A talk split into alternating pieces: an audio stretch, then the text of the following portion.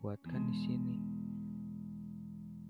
Tubuhnya perlu sebuah sandaran, air matanya memerlukan uluran tisu, dan bibirnya yang terkatup ini perlu seseorang yang berkata bahwa semuanya akan baik-baik saja.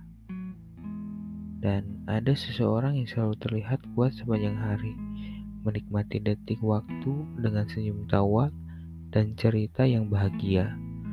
Tetapi kali ini dirinya begitu rapuh untuk pertama kali, dia perlu seseorang untuk duduk bersamanya, menikmati senja atau sekedar menikmati kopi harga lima ribuan di tepi jalan. Sembari bercerita, mengapa hatinya bisa begitu lelah? Memahami seseorang yang pernah ingin menjaganya, tolong untuk seseorang itu datang dan tanyakan ada apa.